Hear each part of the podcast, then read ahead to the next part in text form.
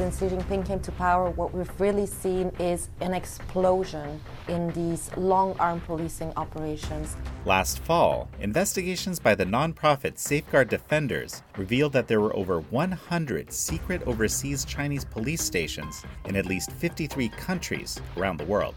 Last April, the DOJ announced two arrests in connection with one such station in New York. Now you have a regime that is openly writing down that it is legitimate to engage in kidnapping to bring people back. In this episode, Safeguard Defenders campaign director Laura Harth breaks down how these Chinese overseas outposts control the Chinese diaspora and repatriate people illegally. This is American Thought Leaders, and I'm Jan Jekielek. Laura Harth, such a pleasure to have you back on American Thought Leaders. Thanks for having me, Jan. It's been a few years since you've been on the show, and you have been doing some amazing work. Uh, you broke the story, your organization broke the story of the existence of these, what they call Chinese police stations in all sorts of countries around the world. Most recently, in the fall of 2022, we learned of one such setup in Manhattan, Chinatown. So I want to start there because that's that's what people will remember, right? And so, what? Just give me the whole picture of the reality. What are these things? Why are they there? So, Safeguard Defenders, we came across the existence of these so called overseas police service stations, which is a setup between public security authorities in China in cooperation with United Front linked groups around the world, right? Because what we uncovered was well over 100 such stations in um, at least 53 countries around the world. So, this is a global endeavor. Now, we came across them because we had been tracking the CCP's illegal repatriation methods, right? So, the illegal long arm policing operations carried out by authorities from China, by CCP agents around the world to coerce people back to China, to bring people back to China against their will. And so the stations obviously played at least some role in this. No, absolutely. And I'll just mention for the benefit of our audience the United Front, of course, are the Chinese Communist Party's overseas influence operations, various different groups, like often student groups and so forth, uh, that are uh, kind of operating here, working hand in hand with authorities from China. So, why do these things exist? I mean, you have the most, by far, the most comprehensive reporting. So, break it down for me. So what happened is starting in 2016, or maybe going back a bit further, basically since Xi Jinping came to power, what we've really seen is an explosion, if you will, in these uh, long arm policing operations by the Chinese authorities, by the Chinese Communist Party around the world. And so we've been looking at the techniques, at the you know regulations that and policies they've described to do this back in China. And what we see then in 2016 is we see local, provincial, or city authorities in China kind of mimicking, looking at those national guidelines, national regulations, and saying, hey, we can do this as well. You know, let's demonstrate how good we are. And so they start connecting actively with these United Front linked groups around the world. I mean, they had been connected, but they kind of start formalizing these bonds um, with those groups to use those existing networks of individuals and associations around the world to be better able to kind of execute, if you will, some of these operations. And I think one part of what they were doing, something that you know the Chinese authorities have not denied, is provide so-called consular services, administrative services, which you know, renewing your passport, renewing your driver's licenses. Now, it's very important to point out that this, in and of itself, is already illegal. It may not necessarily be a criminal offense, but the, under international law, this is illegal. This is a violation of the Vienna Convention on Consular Relations. You can't just come in and set up your consular outpost wherever you want without the consent of the host government. So China had already been doing this. They've not been denying that they've been doing this. They've even been revendicating the fact that they've been doing this.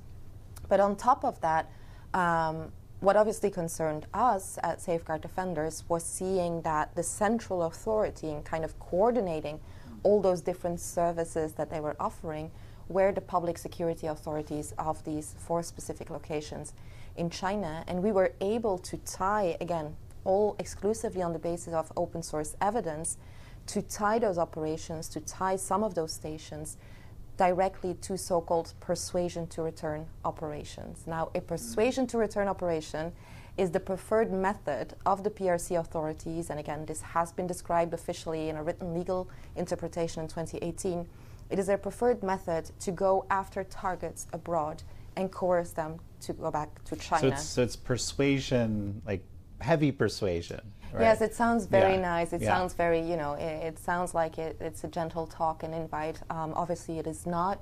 Uh, it starts usually with threats and harassment, or even worse, punishment of family members back home, kind of pushing those family members and convincing their relatives overseas to either, you know, be silent, stop their activism maybe, or convince them to, to come back. And I think, for example, the Uyghur communities overseas, diasporas, have been talking about this a lot, right? A lot of them weren't able to talk to their family members for years, and then suddenly, maybe because they've spoken publicly, um, you know, they suddenly get a phone call from a family member or from a public security agent using their family member's phone uh, to come back. So we kind of know that tactic, but others are, you know, threats and harassment, or worse, delivered directly to the target overseas. And that's obviously something where we've seen these police stations, so called police stations, active in, both on the basis of that open source evidence, which included a video of such an operation taking place in Spain, in Madrid.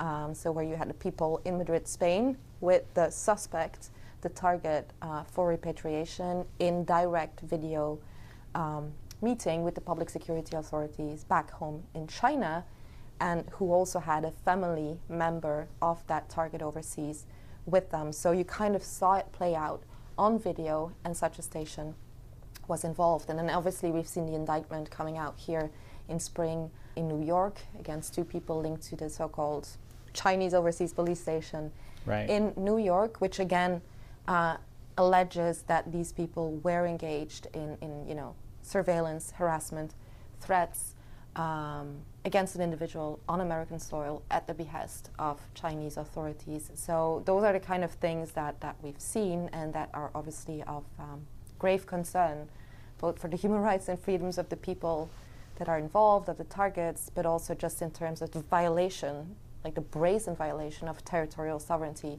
and judicial sovereignty that we're seeing in these cases. So do you think, you know, they came in, they would just establish themselves offering these consular or just, you know, helpful services. So the US authorities would just play a blind eye, just give a blind eye to it. And then if they would just kind of ramp up the the the level of, of activities or that they're doing. Like how do these things even get established in the first place? So I, I wouldn't want to say that anyone turned a blind eye. I mean, in some countries, obviously, we've seen, such as South Africa, where there was some kind of cooperation with local authorities, some kind of consent to do this. It's been our understanding in the vast majority of all cases, um, mainly democracies, where these stations were set up, that this was done without the consent of the host governments, right? And, and, and again, that's exactly where that violation of the Vienna Convention on Consular Relations um, comes in you know, it, it's a bit of a difficult question what comes first, right? We've seen them doing a series of things and often under the guise of offering services, which objectively, you know, if it were not in violation of international law, objectively one can understand is helpful to the community members, right? What I think is of concern is the fact that you're running these kind of services not through the traditional channels, um, but through groups that are linked to the CCP's influence agencies that are linked to the United Front. And we all know that the United Front work is not just about trying to influence people, it's not just about trying to set a narrative that is, you know, the one preferred by the Chinese Communist Party. It's also about cracking down, about dividing, silencing, blunting critics of that same narratives, right?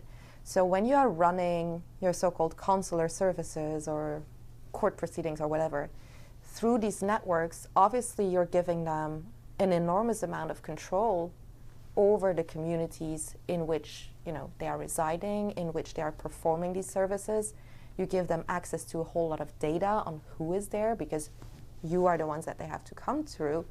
Um, And legitimacy too, right? Legit- Yeah, exactly, that's yeah. the thing. Legitimacy, like you're you're establishing these people as effectively leaders in the community who, if you'll need your passport renewed, you'll have to go through. So maybe you better behave. And I think that's why we called the, the second, you know, the follow up report, um, which uncovered more stations in December last year, Patrol and Persuade. It's a bit, you know, but to really give that sense of ultimately what this is about. This is about establishing control over the communities. Of course, you know, you have those people that are actively cooperating with them, collaborating even, but I think there's also a very wide group of, of you know, victims that are not necessarily only the people that are being actively threatened, harassed, um, you know, maybe returned to China, but also that middle group that just really doesn't have anywhere to go, right? And I think so finding a way to engage them and say, hey, you are now in the free world and you should be able to enjoy that. And like what are your concerns? How can we make sure that you know we can we can kind of get the hold that the CCP tries to have on you even overseas? Um, how can, we stop that? Knowing very well that obviously the CCP's preferred arm is weapon is, is using family members back home. So it's it's a very difficult situation uh, for a lot of those people I want to go back to that video from Spain that you mentioned earlier. And this is a situation where the person that's in Spain, the Chinese national, is acutely aware, if I'm not mistaken, of the fact that the people on the other side from the state security have one of their family members. So basically, what you see is you have the target overseas who was someone accused, again, you know, a lot of these people, you notice, people, people notice very well, um, you know, there's always a lot of accusations against people that are being sought overseas. And um, this is not to say that among all those people, among those thousands of people that are being returned, that there is not someone that may, you know, effectively be a criminal or have committed um, criminal offenses. But it's important to remember that these operations are clandestine under international law, under national laws. And these are all just people that are accused, right? They haven't been tried in a court of law, just as a bit of background. But so this person was accused of environmental pollution. Basically, what we believe happened is the people tied to one of these stations in Madrid were tasked by public security authorities back in China to kind of find that person. You know, they must have known he was in, in Spain. Maybe they had learned it from the family member uh, back in China bring him in. So they're bringing him in to a location. Just to be clear, these police stations are not classic police stations, right? They could be private residences, you know, office buildings, and so on. But anyway, they bring this person in, and so we have the, you know, individuals linked to the station in Madrid sitting next to the suspect, um, and they are in a video meeting with public security authorities back in China, who obviously identified themselves as being from the public security and this family member who has like a nameplate which doesn't even say the name but you know relative or family member in front of them. So the setup was very clear. I think you know for the suspect or the target overseas it couldn't have been clearer what was happening here. And it was actually a successful operation. So that person voluntarily returned to china following these these activities. Um, and well it's a classic example of what we know has been happening. It's a classic example of what is described in you know tons of documents, official documents from the Chinese authorities, on the basis of open source evidence. Again, exclusively from Chinese authorities, state party media. Um, we managed to tie these um, stations to at least 84 such operations taking place around the world. Only three of them we know exactly where they took place. So one in Serbia, one in Spain, and one in France. Um, there may have been many more. Um, maybe not all of these were as clear cut as the Spanish one, we don't know. But I would say there's enough evidence to kind of demonstrate, and you know, taking also into account the indictment, obviously that's happened here in New York, there's enough evidence to, to, to say that these are not just innocent consular administrative services being performed. Right. I mean, they're, they're multi purpose. That's, that's a good exactly. way. I think that's a good way to say it. right. Actually, that, that is actually perfect um, because what they basically did and what they describe is they have this multi-purpose platform, right? Um, where it's basically the public security authority that can kind of field queries depending on, on what is needed. So, you know, if you need a driver's license, you'll go to the station, it will be sent to the public security, which will then send it down, you know, to the local equivalent of the DMV. You know, if it's a court issue, it will go to the court.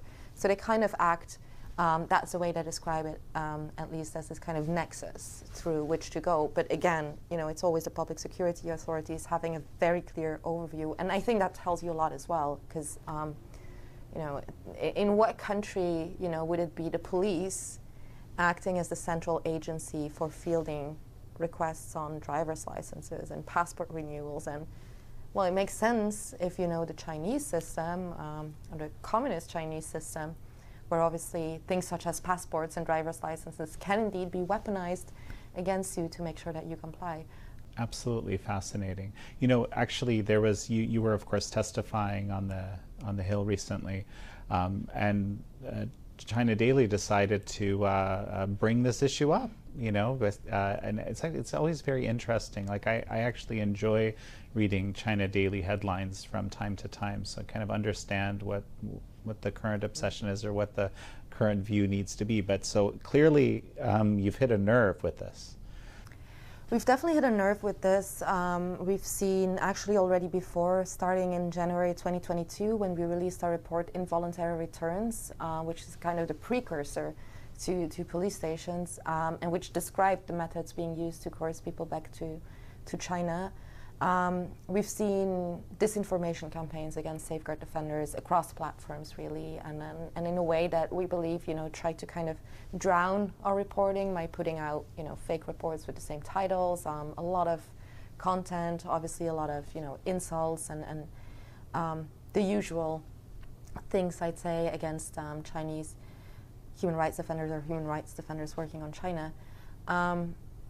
But it was interesting to see again, there was the Global Times during the weekend um, before the hearing on the Hill, and then China Daily came out on the day of the hearing on the Hill. And yeah, I think it's fair to say they're still pretty upset about it. We clearly hit a nerve with that, which, you know, for us is a signal to like keep pushing it. Clearly, there's something here that annoys them. Um, clearly, there's something that's been happening. You know, the responses that governments have given to, to what uh, we reported on clearly um, does not sit well with them. So I think you know it's it's kind of we're on the right track. We need to keep pushing it. Um, not necessarily police stations, but you know the whole transnational repression, yes. long arm policing angle of it is definitely something they're they're not happy to see uncovered. And if you'll allow me, there's just something obviously.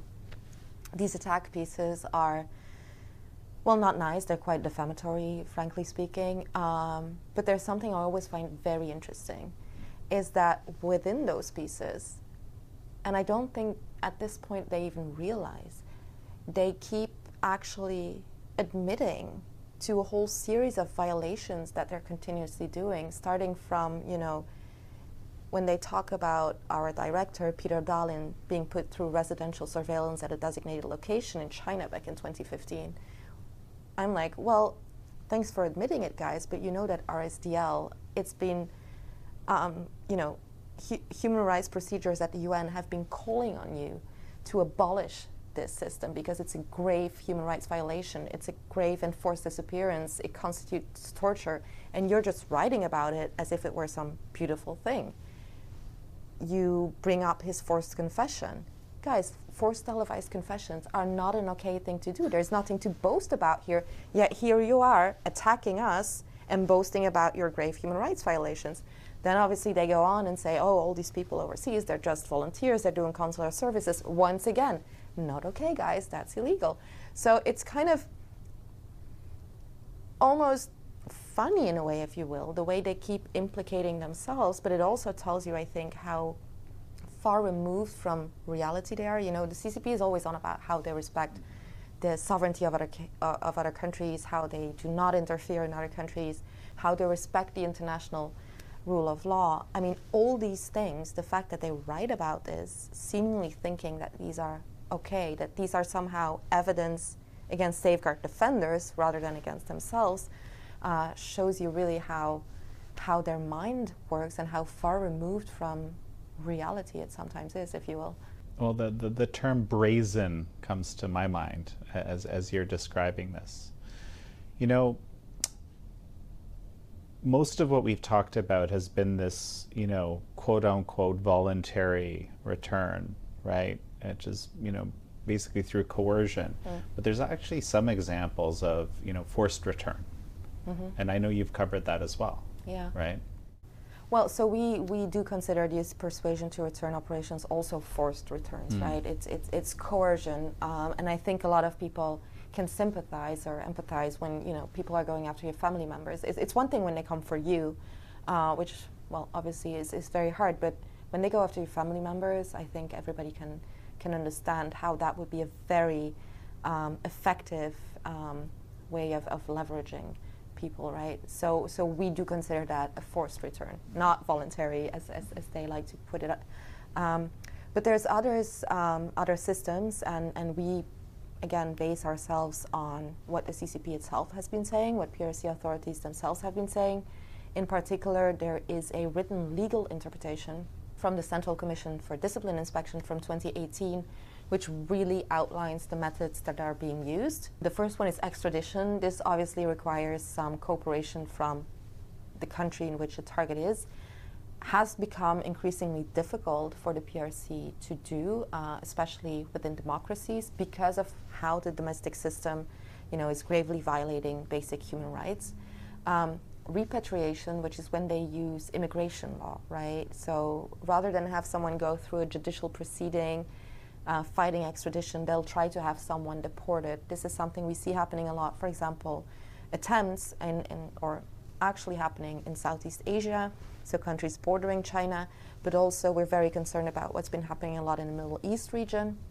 Um, and, and, it's one of the reasons why we are so concerned about the cooperation agreements, judicial and police cooperation agreements that they keep signing uh, with uh, countries, particularly in the global south, because it kind of opens the doors to making all these procedures easier.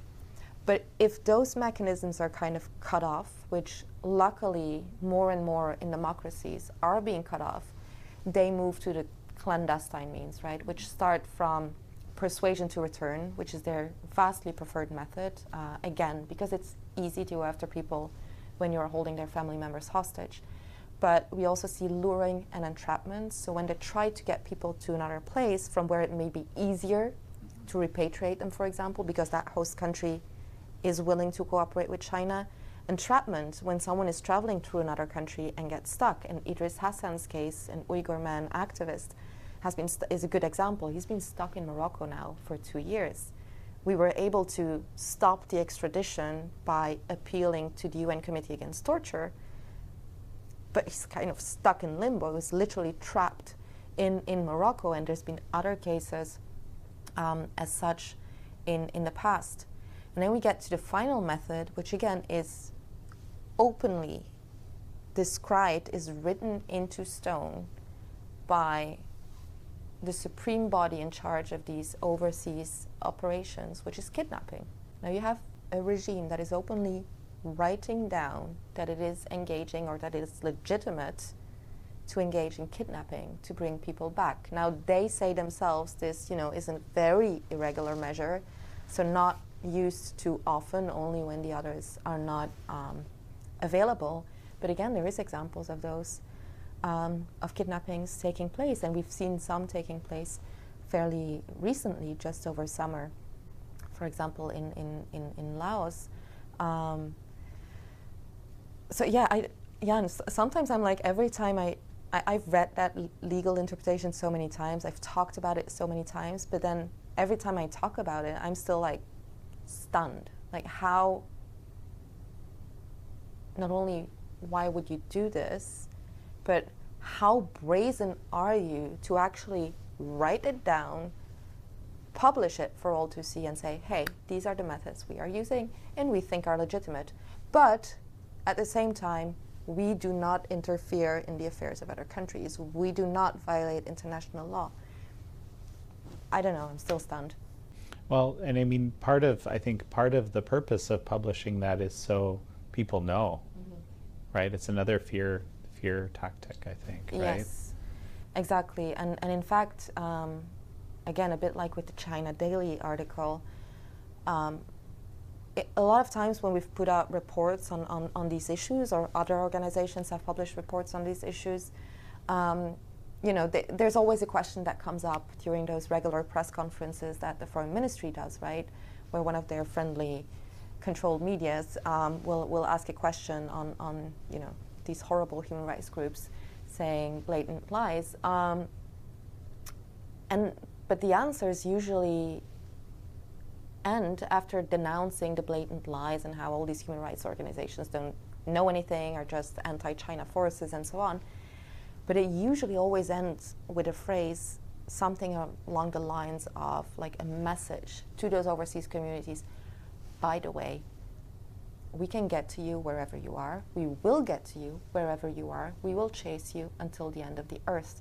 And I'm not just inventing these words, these are literal words that you can find if you go back and scroll through some of these foreign uh, affairs regular press conferences. These are the exact words that you will find. And so it's very clear that they want that message, indeed, as you said, out to the overseas communities. And it, you know, it goes back to that patrol and persuade, that control element. Like, be aware that we can get to you, we will get to you until the end of the earth.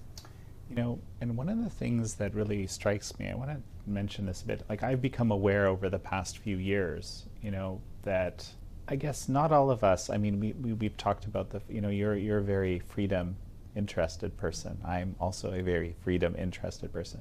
Not everybody's like that. Nobody has it in their bones like that. Okay? And so when you have these sorts of structures existing, that most people will just kind of, I guess, assimilate to that to some extent, right? And just kind of accept it as, oh, I guess this is just how it works. And mm-hmm. There's a le- there's a level of power of having things just the knowledge that they exist there with these people that I hadn't fully grasped.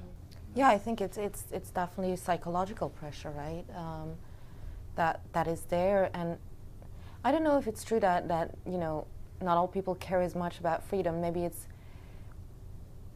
you know about their priorities. Maybe they have sure. to care about you know their kids or, or, or their family member. Like sure. There's a lot of reasons why why people would not necessarily want to stand up to it, right? And I think, you know, during the hearing on the Hill, obviously, Rushan Abbas uh, was there of, of campaign for Uyghurs. Um, I mean, she's been a striking example of, you know, transnational repression, of, of having these techniques used against her to shut her up, obviously starting from the enforced disappearance of her sister, Gulshan Abbas, uh, five years ago now, uh, but which continues every day, not just by keeping her sister disappeared, but also obviously by harassment threats online, discrediting campaigns, and so on. And I think she's made a very good point during the hearing, saying, you know, a couple of years ago, this would have happened, and the room behind us would have been filled with Uyghurs who are not necessarily like outspoken activists, right? But who wanted to be there to show their support, to, you know, stand up for what they believe in. And, you know, she said they're not here now because they are scared. So I think you know, maybe a lot of the time we don't see people standing up. We don't see people demonstrating because they are scared, because there's that psychological pressure. And so maybe rather than suggesting or, or being a sign of those people not being enough freedom loving, I think it is potentially or worryingly a sign of how effective and increasingly effective the CCP's operations are. And on that note, actually, I think from a European perspective, it's been very interesting and something to think about maybe. You know, when, when we look at the Anglo-Saxon countries, and, and we know there's a lot that needs to be done, there's a lot of issues, but you know, we see outspoken activists, Hong Kongers, Chinese, Uyghurs, Tibetans, we see them, you know, in Australia, Canada, the US, the UK, and they're very outspoken and they're there, and they're not huge numbers, but they're there. But when you go to the European continent, for example, in the country I live in, in Italy, like until very recently, basically, there was no known dissident in Italy. Yet we have one of the biggest Chinese overseas communities in the world.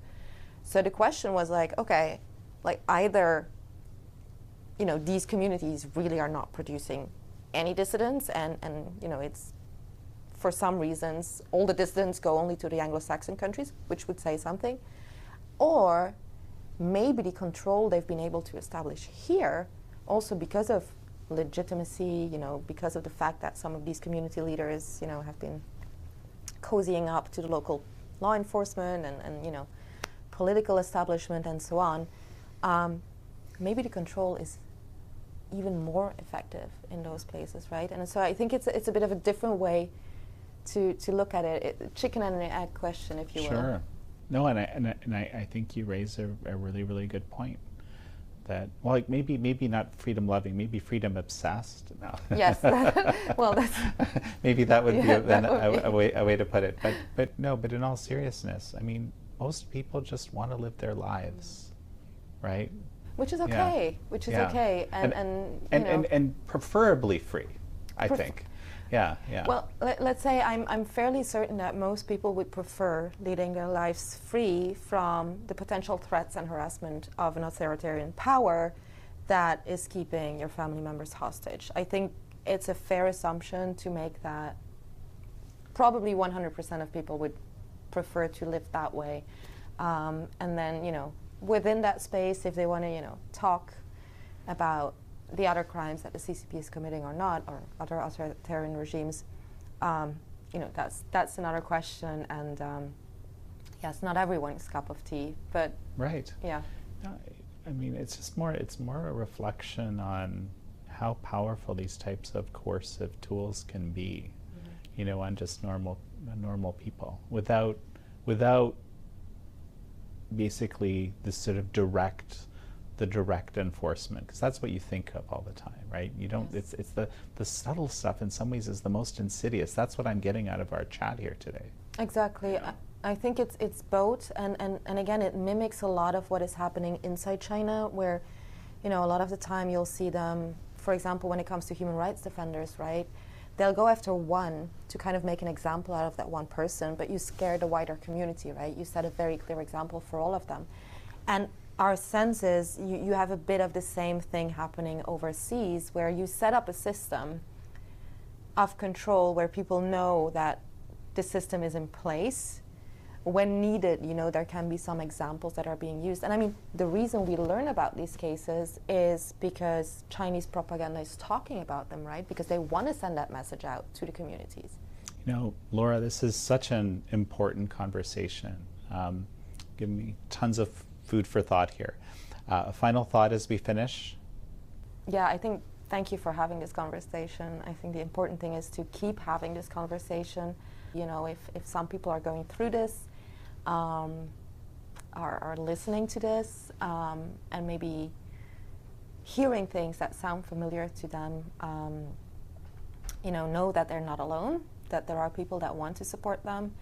And in particular, we released a multilingual guide um, on what to do in cases of transnational repression, how to recognize it. It's available also in, Chi- in simplified Chinese, traditional Chinese, Uyghur, Tibetan, and English. Um, it kind of describes what the acts may be, but also lists some of the channels, reporting channels, where people can turn to to actually report such instances. Because if this is happening to you, this is not okay. Okay, you should not accept this. We understand you may be scared, but there are in particular in the US, channels available to report it also anonymously. So if you feel scared for your family members, if you feel scared that, you know, this may lead to trouble for you, you can report anonymously. And it's really important that people do because I think it's the best way. If people start coming forward talking about it, it's the best way to help the authorities in this country and other countries to actually gain a better understanding of what exactly is going on, who are the people doing it, who are the actors, what are the methods, and so on. So, you know, I think that's my final thought really an appeal to potential victims um, or people that may have seen or known of other victims. Please come forward, also anonymously, and you know, help us, help everyone to really better address this issue in the future. Well, Laura Harth, it's such a pleasure to have had you on. Thank you, Jan. It was great to be here. Thank you all for joining Laura Harth and me on this episode of American Thought Leaders. I'm your host, Jan Jekielek.